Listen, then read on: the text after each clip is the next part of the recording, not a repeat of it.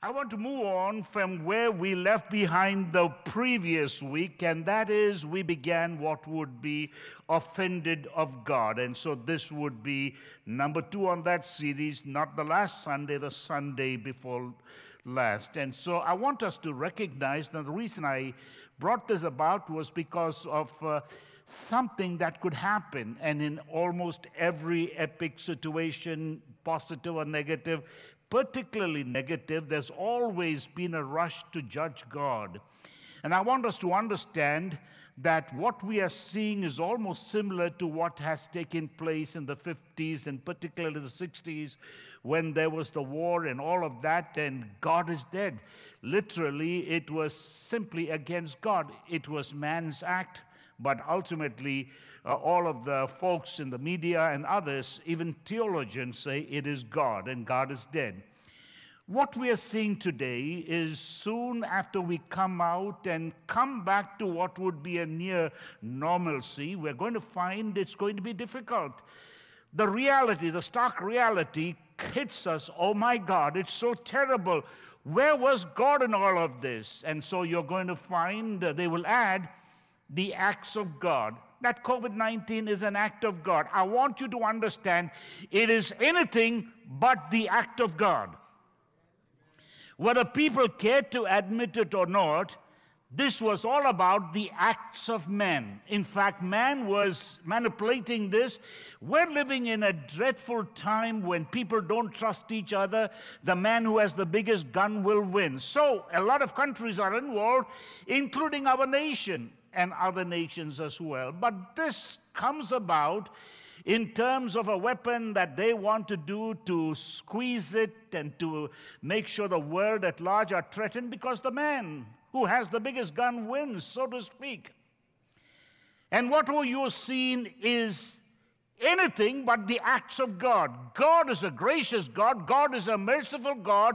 In spite of all that have happened, God has been faithful. When will we ever learn to learn from our mistakes? That you see the pollution, it is because of man. And everything we have touched, everything man was to be in charge of, has fallen, has been polluted. It has nothing to do with God. So the stark reality is like an accident. It takes a few weeks before, we realize, oh my God, I didn't think it was so bad the reality will strike, things are not going to be the same, and we have to go back and rebuild. So, this would be an opportune moment. We're coming out of the ark, and literally the door is open, and as we come out, we're looking at the, the damage and the devastation of that flood that come, came in the time of Noah. This, what we face, is not by water but it is literally by a virus, and uh, worse things could happen. But I want us to realize the theme for this message, offended of God, uh, is very important because many people are offended by God. And it should not be. But Jesus, talking about in the Mount Olivet sermon in Matthew chapter 25, he talks about the scenario of that which would happen in the last days. And what he said in verse 10 simply is in the last days, many will be offended. I cannot tell you how people are so sensitive. You really cannot say anything today just in case somebody gets offended. It could be language, it could be religion, it could be caste, it could be color, it could be culture. My, my, my, it's so dangerous, and lawyers are working overtime to phrase words. You can't call him him or her her. You can't call him or her it either. Everybody gets offended. What happened to the old days when you knew what was right and what was wrong, and in between there were gray? But it is the gray areas that, that uh, we are in today. And unfortunately, the trend that takes place in America soon makes its way to the far reaches of the world. Literally, we are changing the world as we know it, and then we wonder why is it a different world? We are responsible. So I want us to realize when I talk about offended of God or offended by God, I want you to realize whatever you do, do not blame God. Whatever happens, God is not what you think. You are attributing the acts of Satan and the acts of man influenced by satanic forces to God. That can never be.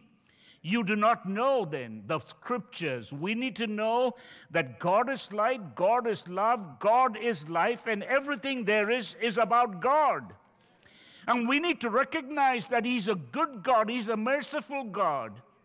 And when we come to today's subject, this is very important for those not only here, but across the world. But this is going to be something that would be across, across the world a sense of uh, offense that will be about God, about the Word. And soon we're going to come across people, they will try and ban the Bible. I said, ban the Bible.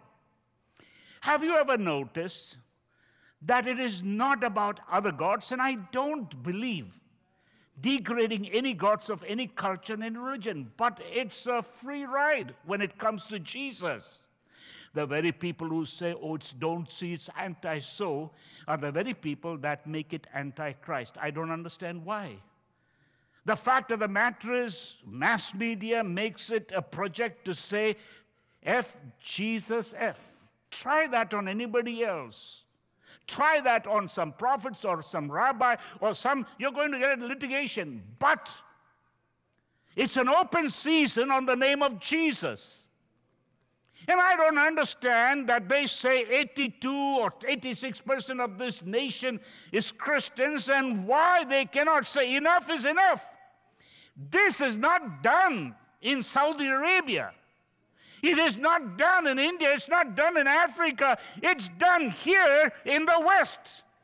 And we should be angry. And yet, when by mistake you say something which would be historically right, they would say, Excuse me, you offended me. Haven't you offended me by talking about Jesus?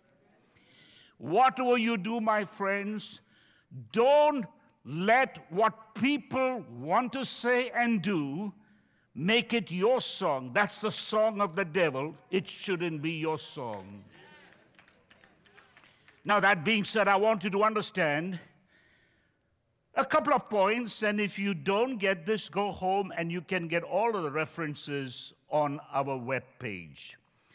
The first thing I want us to realize is many are offended because of what would be locked down. And I'm taking the passage about from Matthew chapter 11 and verse 6, where Jesus said, Blessed is you, whoever shall not be offended in me. Offended in me. Now, I want you to realize this. We're talking about John the Baptist. No one else born of a woman more blessed than he and yet comes to a place where he's near offended because he was waiting for what would be total emancipation, a complete overthrow of the kingdom, bringing in the righteousness, or would be the theoretical kingdom, or what would be God's kingdom on earth, and replacing it, all of this with a nationalism which of course is prophesied in the Old Testament, but because of the difference of timing or un- not understanding the timings of God timing, men tend to look at man's timeline and get confused. So you find the man is, as you turn to Matthew chapter 11, verse 2, he is locked down. It's a virtual lockdown for John the Baptist when John had, be, had heard about what's taking place in prison. If we go a little further, particularly from the Gospel of uh, Luke chapter 7, you're going to find Jesus is coming down, and you're going to find a Roman centurion is basically reaches out, his prayers answered. Then on his way, Jesus Christ heals or literally raises a dead person, a young lad from the widow of Nain, and she was weeping and crying. She was taking with the few to the funeral place, and Jesus reaches out. This is reported by John, uh, the Baptist disciples, to John in prison. John is dismayed. What is he raising a young kid for?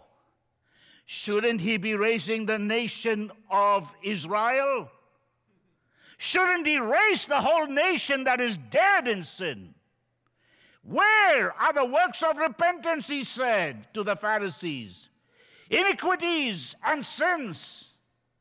And they cried out, and then they repented and were baptized.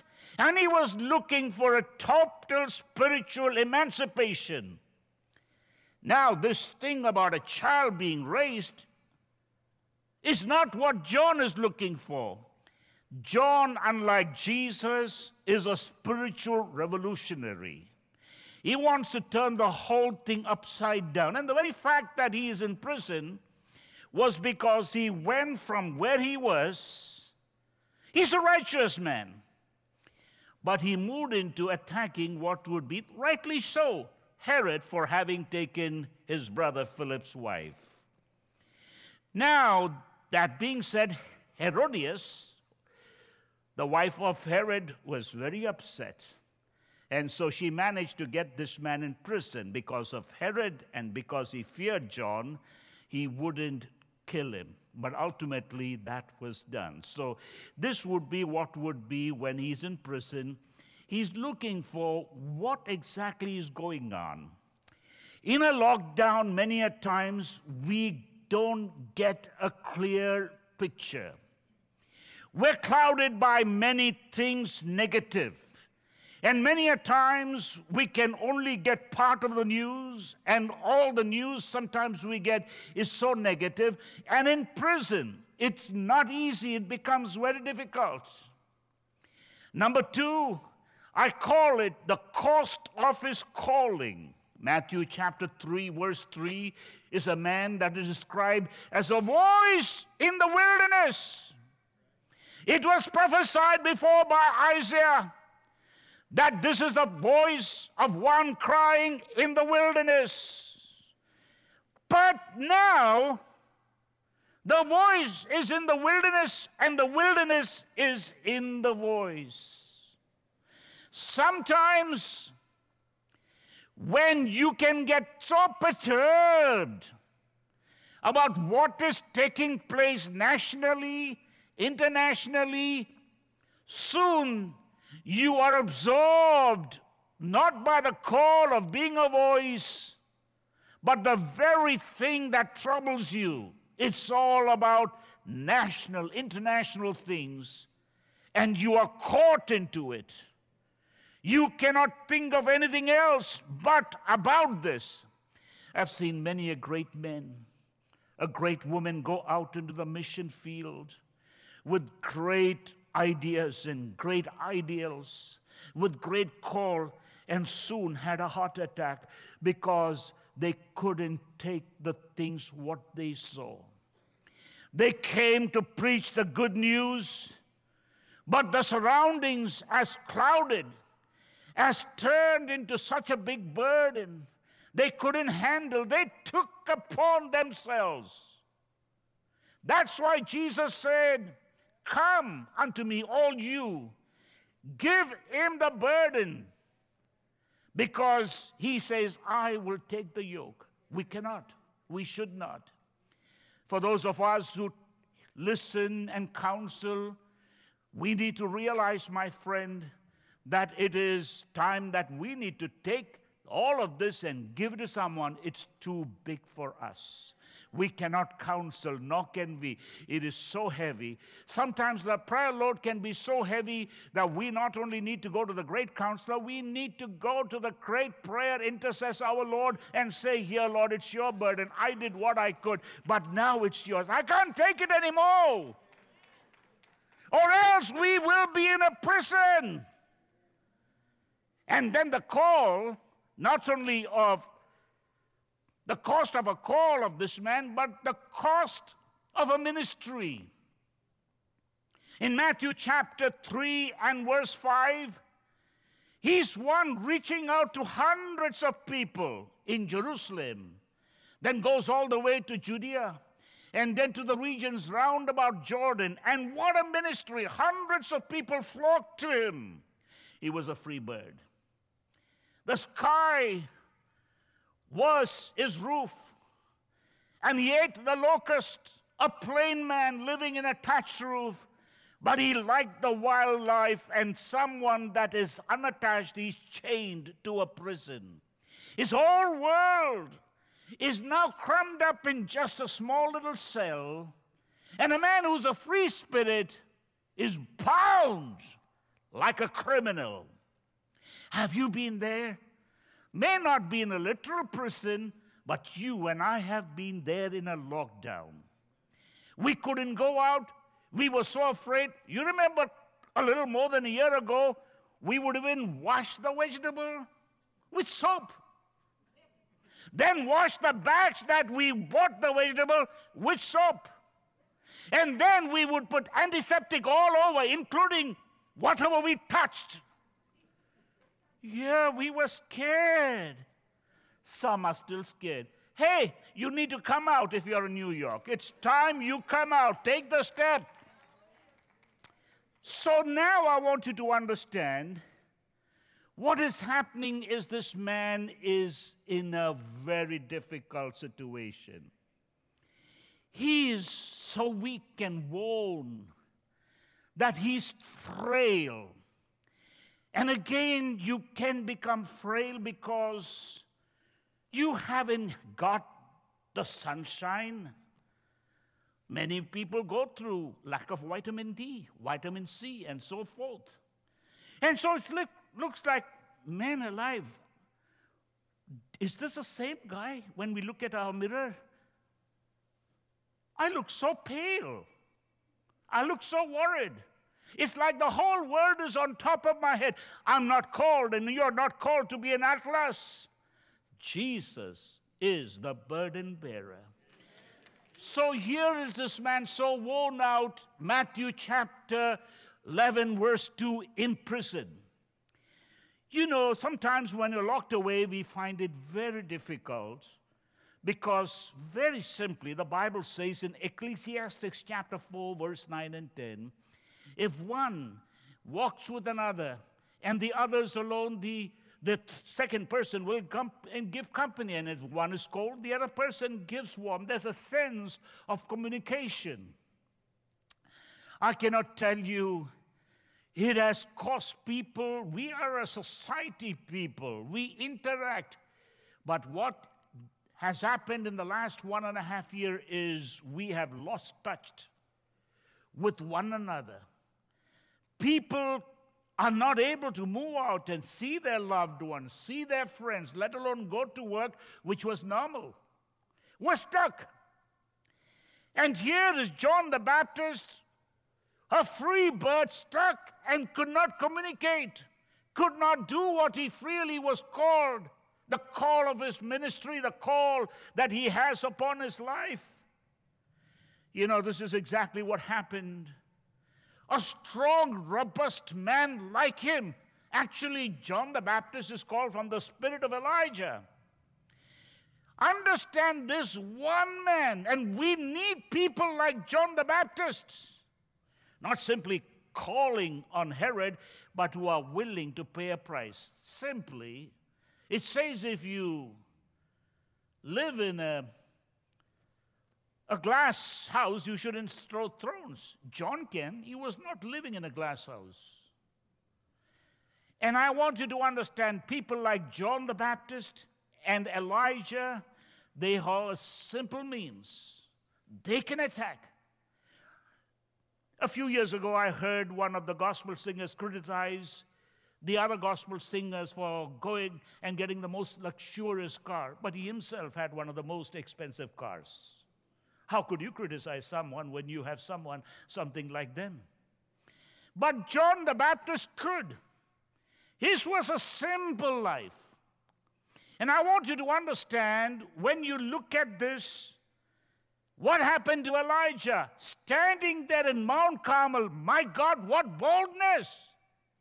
He could challenge Jezebel and the false prophets, the prophets of Baal up on Mount Carmel.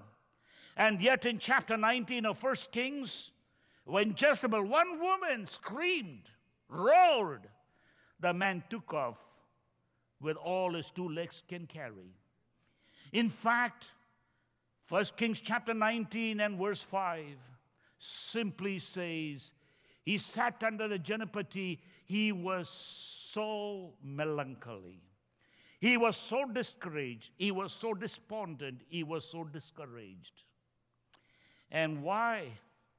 Because he did not have people around him. And that was the state of one that had the spirit of Elijah. Now he's all alone and he's questioning himself. And in that, he's questioning the Lord Jesus. So when you come to number five point, doubts. All of the very best people have had doubts. You remember Thomas. You remember the disciples. No, it's him. Who's walking on the water? It's a spirit. No, it's the ghost. No, it is somebody else.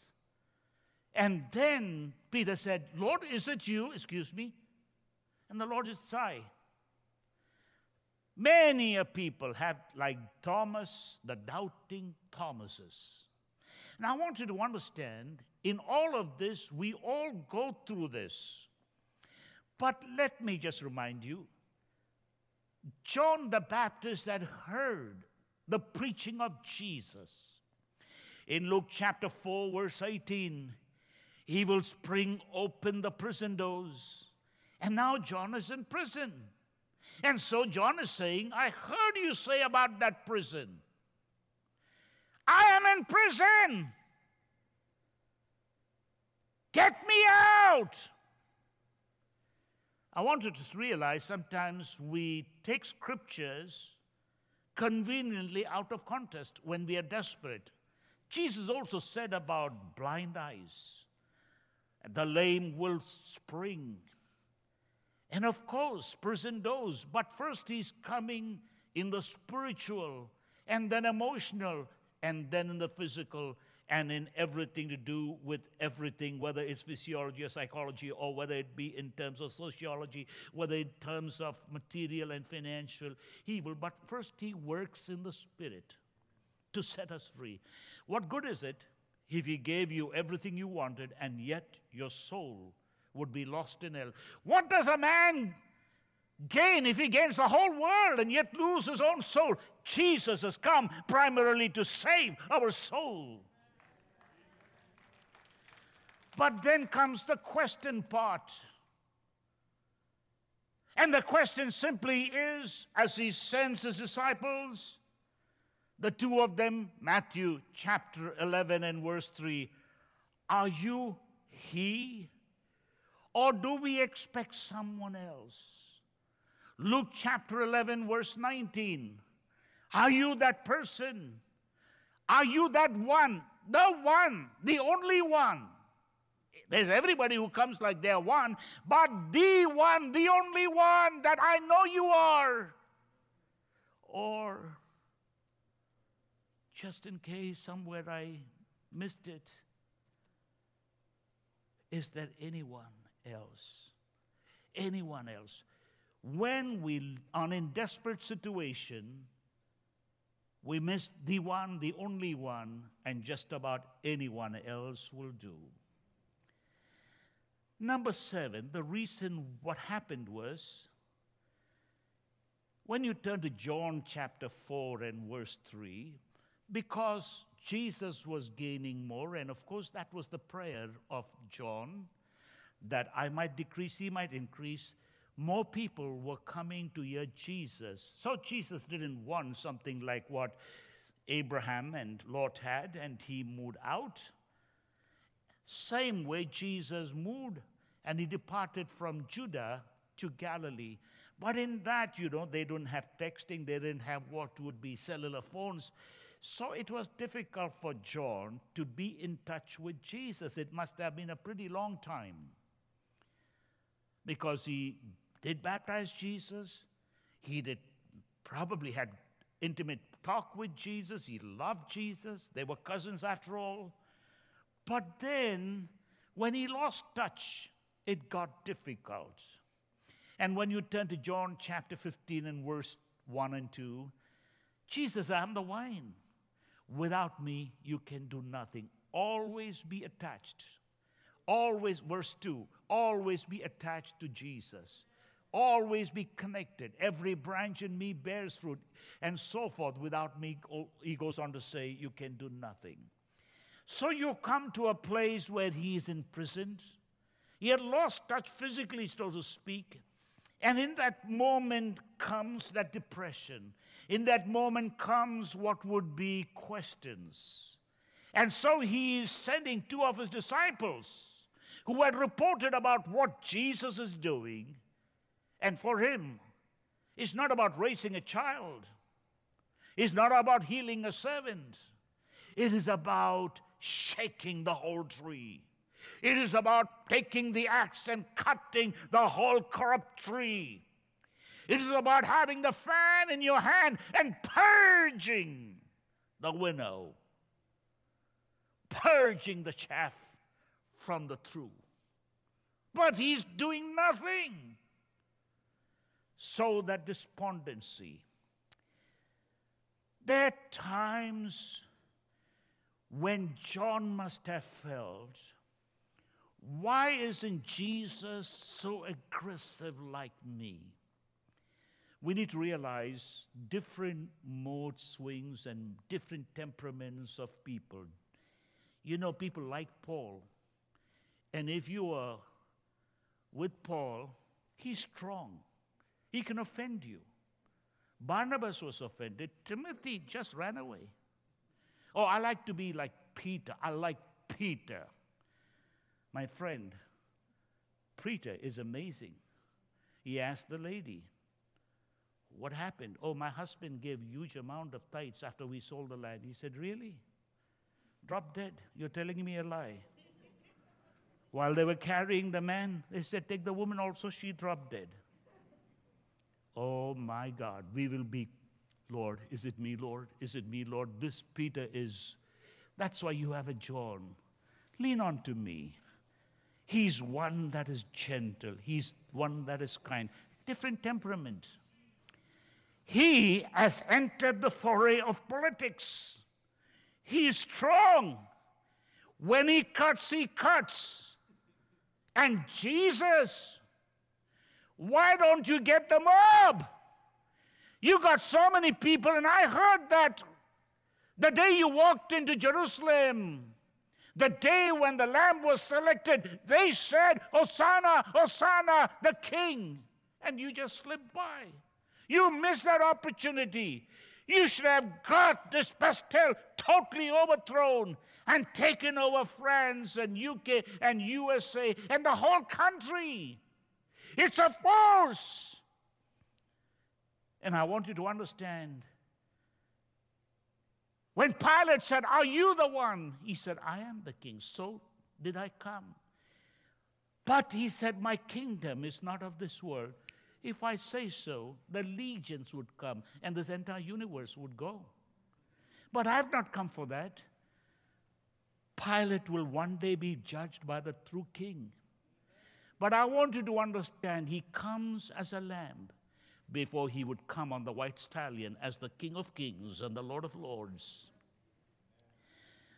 I want you to realize, my friend, when you come to the ninth point, it's simply that this man comes to a place where he says, My prayers are not being answered. I'm still locked up in the cell. And I know when we come out, there's a lot of people who are going to be hurt because people are going to say, Where's your loved one? And you say, You have no idea. You know, people have gone through so much. In the midst of calamities, in the midst when there's a crisis, people lose loved ones. Then there's divorce, then there's job that is not there. So people go through and they don't want to be asked. It's so difficult. You have a nice house, you have a great job, you slide it through the calamity like it is nothing. And you are saying you don't have faith? You should be like me. My friend, never do this. Never ever do this. Until you are on the other side, you'll understand the pain. And understand the pain that people go through. And so understand his prayer is not answered. I will talk about what happens and how really his prayer was answered. Number 10, he comes to a place when everything has gone down. The call, his ministry, the largeness of his crowd, people following him, the very thing that he came and he loved to do, even though he met hostility and a lot of resistance, but he was the man who talked about the man. He was the messenger who talked about the message, Jesus. He was the voice crying in the wilderness. And yet, at this point, his prayer is like the psalmist. Psalm 22, verse 1 My God, my God, why have you forsaken me? Jesus knows everything you and I go through. We were locked up in our house. Jesus was nailed to the cross when he said, My God, my God. Because at this point he was addressing his Father, God. He took our place. He knows what it is. I want us to understand there's something that is very difficult to understand. And this is number 11th point unmet expe- expectation. Unmet expectation is what many at in the marriage, in the home, in the work field, when they tend to have a greater expectation, even though it is explained to them, this is how it's going to work. But somewhere the expectation comes, oh, I need to take over. Absalom was very upset. He thought he's going to take over. And when it didn't happen, he took it, by, wanted to take it by force. A sense when children suddenly can become dominative instead of being mild. It happens in society, it happens at home, it happens at work, it happens everywhere. What would be unmet expectation? Jesus talked about the story in Matthew chapter 20 about where the hirelings or this man went and employed people. He employed them probably at five in the morning. Then he employed some others at six in the morning, others at seven. Then he went on to employ at 12. And just one hour before the close of the day, probably, let's say five o'clock, it closes, four o'clock, he basically employed the last of them. But he began to pay people from the last. So he paid exactly what he had promised the folks earlier, and he paid them a full day's wage. When it came to the people that had worked from morning five, they were offended.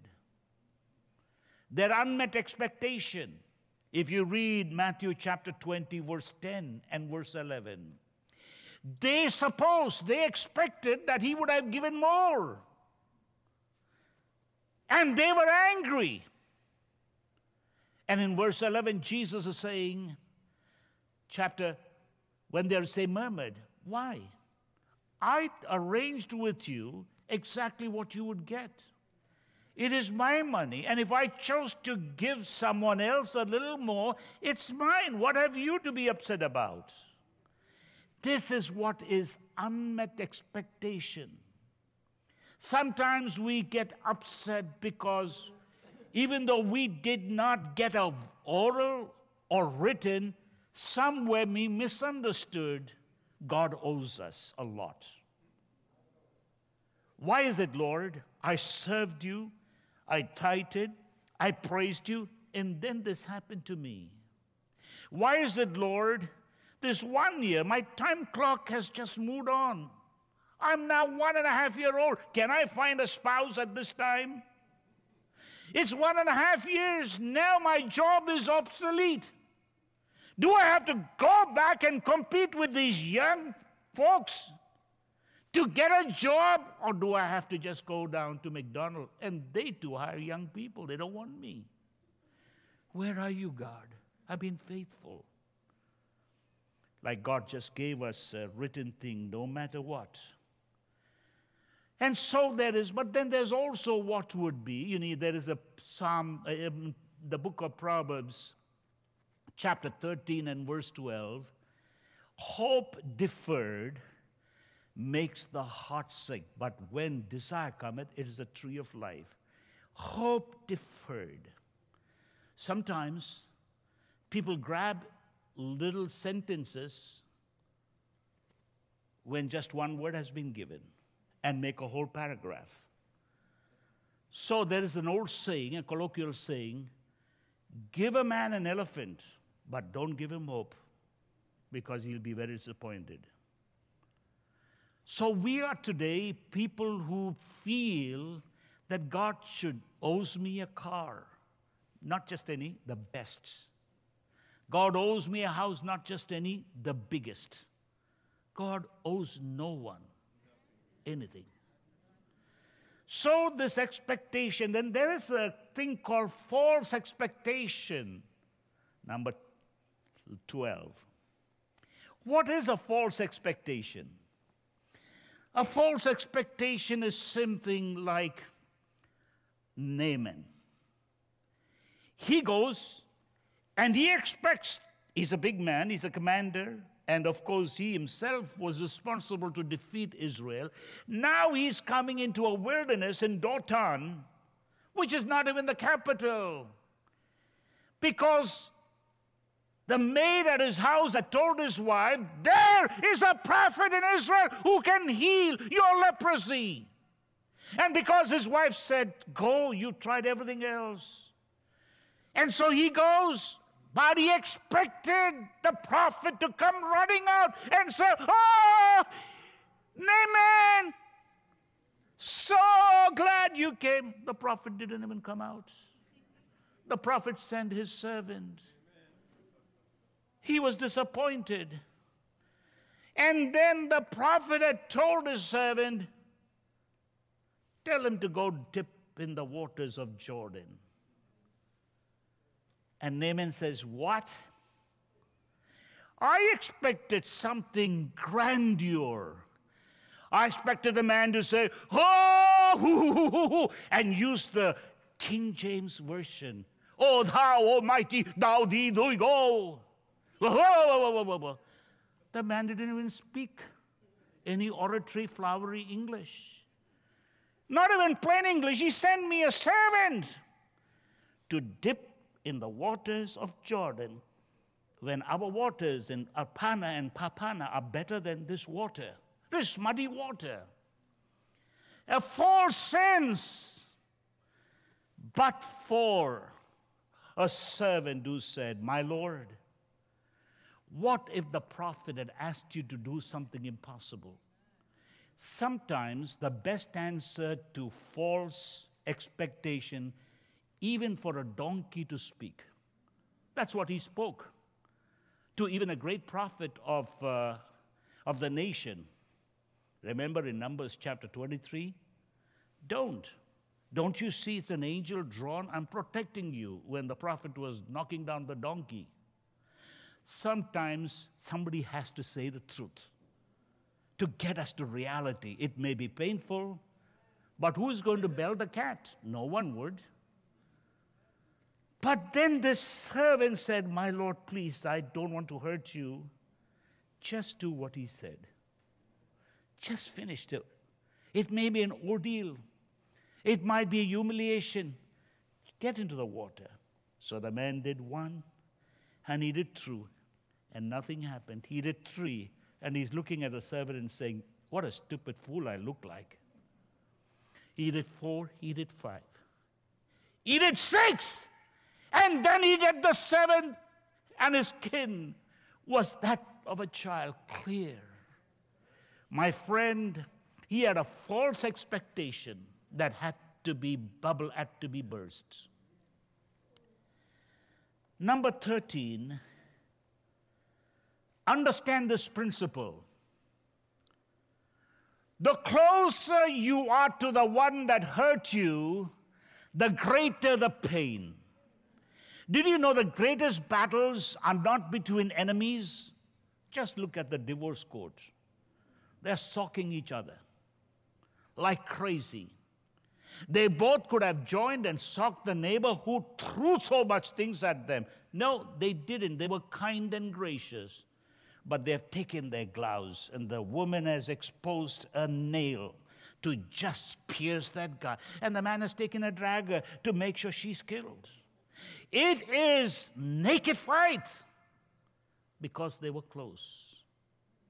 The closer you are, the greater the pain, the greater the offense. And there are people who can never forgive. They've forgiven people at office, they've forgiven their boss for saying nasty things, and yet they can't forgive their spouse, their parents. I want you to realize, my friends, it's because of love that was said, let go and keep love, even though may not be intense like before, but don't let the enormosity of that love be changed into enormosity of that bitterness and hate. It's going to kill you. Psalm 55 verse 12, 13, 14. Look at what the Psalms are saying. For it was not an enemy that reproached me, that I would have borne it, neither it was he, it was he that hated me, that did magnify himself against me, that I would have hid myself from him. Verse 13. But it was thou a man mine equal, my guide, and mine acquaintance. Verse 14. We took sweet counsel together. We walked in the house of God in company. It was you. It was you that stabbed me in the back. The pain is so great. We enjoy times together. I can never forgive I will take this offense to my grave. Yep, you just drug, dug your grave a few years earlier than you should die. I want you to understand, my friend, number 14. John the Baptist? Then what about me? I'm nowhere near that man.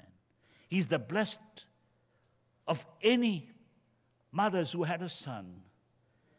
And Jesus said in Luke chapter 17 and verse 1 offense will come. It's going to come. Offense is alone. It's simply that will entrap you like someone trying to trap a bird.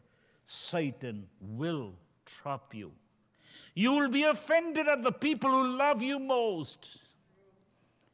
You know, have you ever understood when things take place, the danger is not the man who is offended at everyone who hurt him, but it is his father or mother who loved him the most. And I want you to understand, my friend, it is something that is so powerful, this thing called offense. Finally, I began this message by saying, we're living in the last days, and this is something we should be very careful. While giving his message on the last days, sitting on that Mount Olivet, he talked about what will take place. And now these things begin to take shape. And he talked about know the times and the signs of times. And what are one of the signs? Paul writes about that in, to Timothy, but Jesus is saying, and among the many things, very important, Matthew chapter 24 and verse 10. He says, In these later times, then shall many be offended and betray one another and shall hate one another. He's not talking to the world, he's talking to the disciples. He's not talking about, well, that is a cat eat cat, dog eat dog world. But it will happen even worse in the Christian circle if you're not careful. You could be a tongue talking, evangelistic, conservative, or whatever you call yourself. But you can be offended over the minor things. I've seen people offended over race issue, over culture issue, over scriptural issue, over every minor issue. They don't even talk. I said, This is the last days. People are offended. They call. They call their lawyer, not the Lord. I want to sue her. I want to sue him. Money, money, money. My friend, everybody is getting offended. I can understand the word, but it's happening in the house of God. So, I've given you 15 points. I don't know if I'll wrap it up, but I'll give you point by point what should we do and what can we do when there is offense. When John the Baptist had sinned, Jesus said in Matthew chapter 11, Blessed is he that is not offended in me. But I want you to understand Jesus, as soon as the disciples, two disciples of John left, Jesus turned around and with such glowing words began to speak. Whether you turn to Matthew chapter 11 or Luke chapter 7 or Mark, Jesus said, When you went, what did you go to see? A man wearing silk? What did you go to see? A prophet? What did you go to see? A voice and hear the voice? No, no, no, no, no. He's much more. He's much more. Of all that is born of a woman, there's no one like John the Baptist. What glowing terms! What amazing words! What a testimony from the mouth of the Master to someone lesser. No one, no one, no, no, no, no one like John. So I want you to understand Jesus not offended. On the contrary, he's looking at the heart of this man, a pure man, a holy man. It was what is called, and let me just say the word, some are angry mentally some are in offenses because of their own need. This man was burning with righteous indignation. Righteous indignation. Righteous indignation. As one for God and for His name. As one for God and His Word is locked up in prison, and soon his head would be chopped. It was for a righteous indignation. Jesus says, Have you seen this man? When you went out, who did you go to see? He's more than a messenger. He's more than a voice. He's more than a prophet. Number one, when you get offended, very important, go to God directly. Go to God directly. Never let God hear from someone else you're offended at him. You're offended at your boss? Go to him. I worked under Pastor Wright, my senior colleague. Wasn't everything that I thought was always right? But I locked the door. I faced him and I said, You're my chief here. You're my boss here. I think we're sinking at this time. But I want you to understand this. If you sink, I sink with you. If you fall, I will fall with you. But I'm just expressing my disagreement until you tell me that I may be wrong. I don't want to eat myself with offense. Nobody in the years then or now have ever heard me being offended. He heard it, and only him. He loved me. He trusted me. Why? Because I could go to him, open my heart in humility, because he was bigger and greater than me. I want you to understand, my friend, we all will be offended. Go to God directly. Go to Him and say, God, I just don't understand this. Read the writings of the prophets. Jeremiah was lamented, but he never complained to you. It's none of your business, he said. He wrote a book called The Lamentation of Jeremiah. Jeremiah was never a laughing prophet. He wrote his lamentation to God and said, God, this is this. I don't understand. So did the psalmist. So did Job. I mean, he questioned God. I will talk about that until God questioned him. But it was to no one else. I want you to understand a very important component here. When John was locked up in prison, he couldn't just go to Jesus, and Jesus was in Judah. He was locked. It was just virtually impossible for him to get out. Two of his very trusted confidant who could visit his, his prison maybe once a month they allowed him. They allowed them. They talked about Jesus, and he said to them, Something that's bothering me. It's bothering you too. Did you hear what he said? Should we look for another, not I? Did you hear that word? Matthew chapter 11, verse 6. John, Luke chapter 7, verse 19 should we? Mark, I'm sorry, Matthew chapter 11 and verse 3. Should we look for another? It's bothering you, it's bothering me. Should we look for another? You know, rather than being bothered, my friends, he said, make the trip to Judah.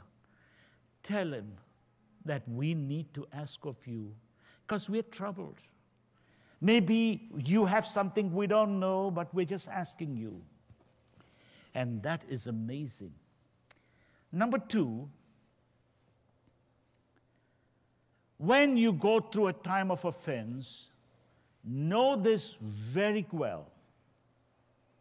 We can't avoid the situation, it is a reality. There may be something that offended us, and before it becomes a mountain, we need to recognize it. But we must also recognize not only the situation, we have a very limited understanding.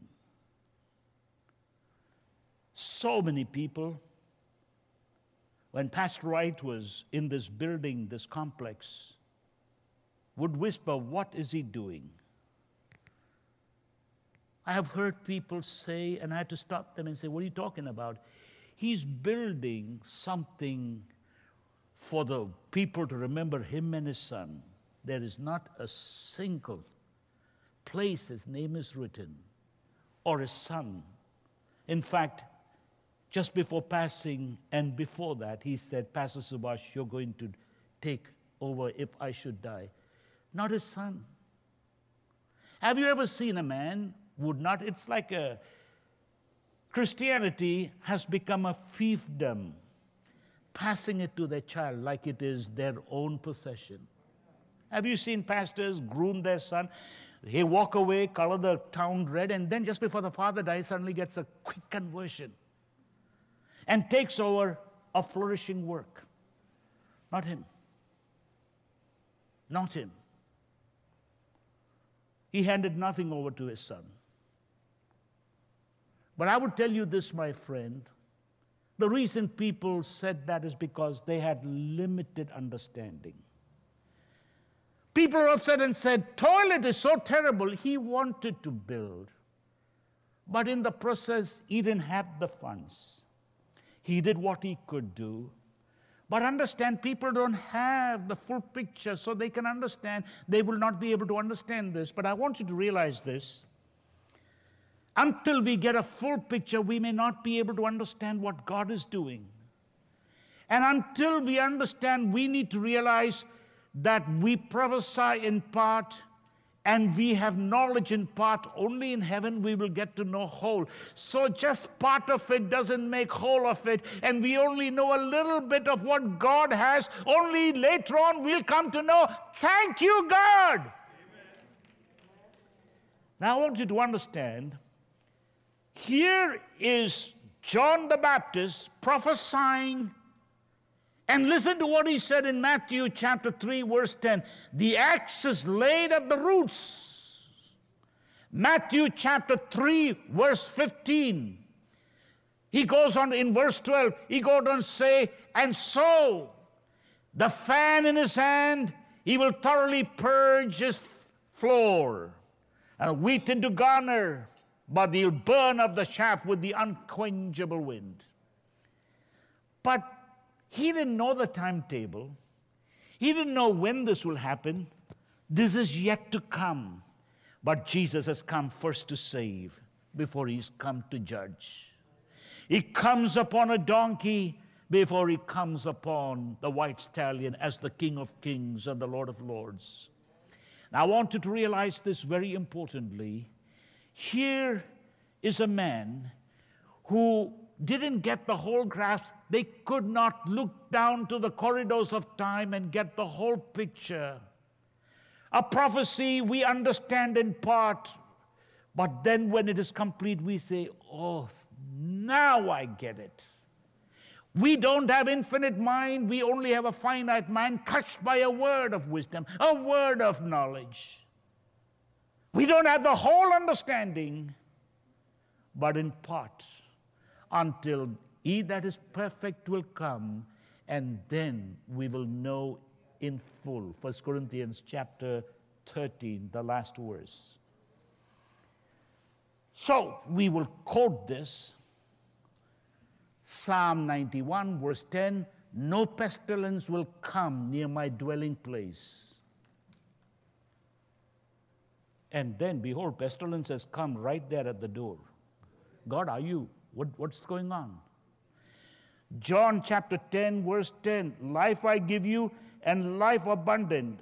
I think it means life so much that house filled with gold, wallet filled with money, health pristine. Or John chapter 14, verse 14. What are you asking? Whatever. I did ask for the latest car. Yeah, that was out there in the news the other day $35 million. Or oh, there was a lottery ticket, 300 million or something. I asked, I didn't get it. Somebody else far away got it. What happened, God? You said, ask anything in my name. What is missing here? I mean, I'm getting two plus two is five. I'm not getting the four. What happened? It's a missing number, I know. I don't know. I'm counting. We look at it in human words. But I want you to understand Jesus said so, and yet in John chapter 16 and verse 33, he also said, All this with tribulation. He said, These things I have spoken unto you plainly, that you may have peace, but in the world you will have what? I thought a lottery ticket with all that money, tribulation, but be of good cheer, like you got a lottery ticket. What? Because I've overcome the world. In 2 Timothy chapter 3, verse 12, Paul is writing to this good servant. And what he says is, You, all that live godly, shall suffer persecution. So the interpretation is if we didn't live godly, we won't suffer persecution. So you're suffering persecution, jump up and say, Thank you, God. I'm living godly. Yeah, thank you, Lord. It is how we divide the scriptures. It is how we get a perfect understanding. A word here, a word there, And as we merge them together, we say, My God, you're opening my understanding. I'm not judging you by my circumstances, I'm judging you by your word. And I thank you, Father. We don't have time. I'll just close with number, number three. And this is something very important. I don't think I can, I think it's almost 12. Let me just close with this because I know I will finish the next 12 the next Sunday, but I don't want to take it because the choir is coming just in a moment. This is going to take a little more, but just to tell you this, my friend, very important. Let me just read Proverbs chapter 18 and verse 19. When there is offense, it's so difficult. A brother offended is harder to be won than a strong city, and their contentions are like bars of gold. Or when a son or a daughter, a husband and wife is offended, you are building bars that very difficult to get through. It is almost like you can break the impregnable castle, but our hearts will never open to the things of God. Many a loving father and mother showered so much on their children. And somewhere along, they picked up the wrong companions, and instead of blaming it on the devil and their friends who corrupted them, blame it on the parents. Many a times, people who have been so abundantly blessed come out of this pandemic, and my fear is don't blame God.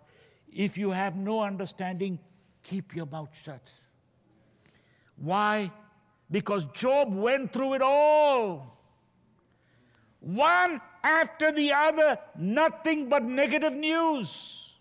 Negative news. Negative news. He loved his family. They were prosperous.